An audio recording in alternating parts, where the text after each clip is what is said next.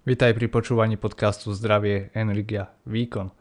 V týchto krátkých epizódach ti prinášam myšlienky na zamyslenie sa určené k tomu, aby ťa poučili a inšpirovali na tvojej ceste k lepšiemu zdraviu, mentálnemu a fyzickému výkonu. Každá z týchto myšlienok je založená na mojom osobnom rozvoji, štúdiách a aj praxe pri práci s ľuďmi.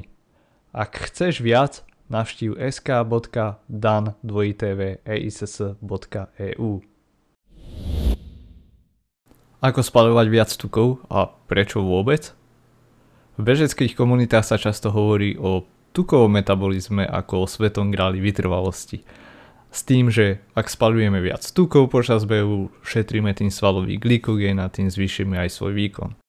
Zároveň sa hovorí aj o tom, že je s tým spojená aj myšlienka, že pokiaľ chceme chudnúť, najefektívnejšie je behať v tzv. fat burning zone, alebo to je zvyčajne v tej tepovej zóne, kedy spalujeme najviac tuky. Ale čo je na tom pravdy? Tu je to podstatné. Lepšia schopnosť využívať tuky je prínosná, ale zameriavať sa na zvyšovanie tukového metabolizmu môže byť dosť zavádzajúce.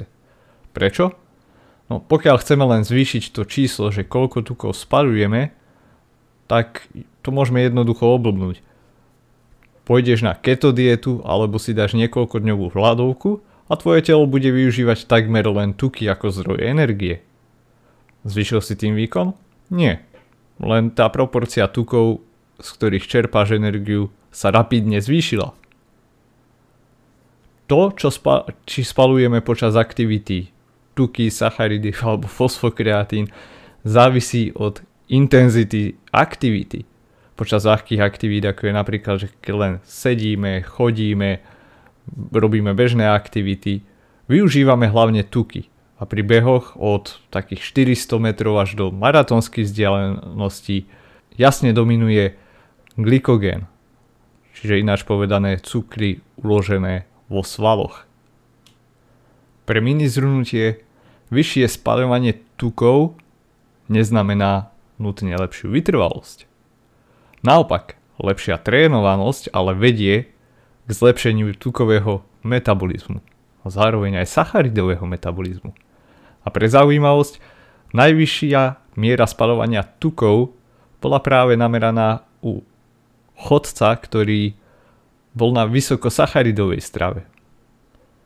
A vráťme sa teraz k tomu tvrdeniu, že beh na lačno je lepší pre chudnutie, pretože počas neho telo spaluje viac tukov, alebo že beh v nízkych intenzitách v tej tukovej zóne je najlepší pre spalovanie tukov. Predstav si dve situácie. Prvá situácia. Počas behu využiješ 500 kalórií, z toho 200 je z tukov a 300 je z glykogénu. Pri druhej situácii počas chôdze ľahkej aktivity spáliš 300 kalórií a všetkých 300 bude z tukov. Čiže o 100 kalórií viac tukov. Znamená to, že viac schudneš z brucha? Absolútne nie. Aj keď počas tej chôdze využiješ viac tukov celkovo, pre zdroj energie, v konečnom dôsledku je aj tak najdôležitejší ten energetický výdaj počas dňa. Čo riadi zmenu hmotnosti je energetická rovnováha. To, že teraz si spálil viac stukov a potom doješ a znova sa to uloží naspäť ako tuky. Rozumieš?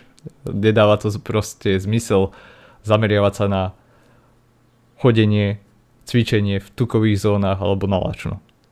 A samozrejme, máme aj štúdie, ktoré to potvrdzujú, nie je to len moje tvrdenie. Pokiaľ chceš vedieť alebo pozrieť si bližšie tieto štúdie, čo sa týkajú teda chudnutia, cvičenia na lačno, nechám odkaz v popise podcastu. Pokiaľ sa ti táto epizóda páčila, budú sa ti páčiť aj dlhšie epizódy a e-mailový newsletter Zdravie, Energia, Výkon, ktorý vychádza každú nedelu. Prihlásiť sa k jeho odberu môžeš na odkaze, ktorý je popise podcastu.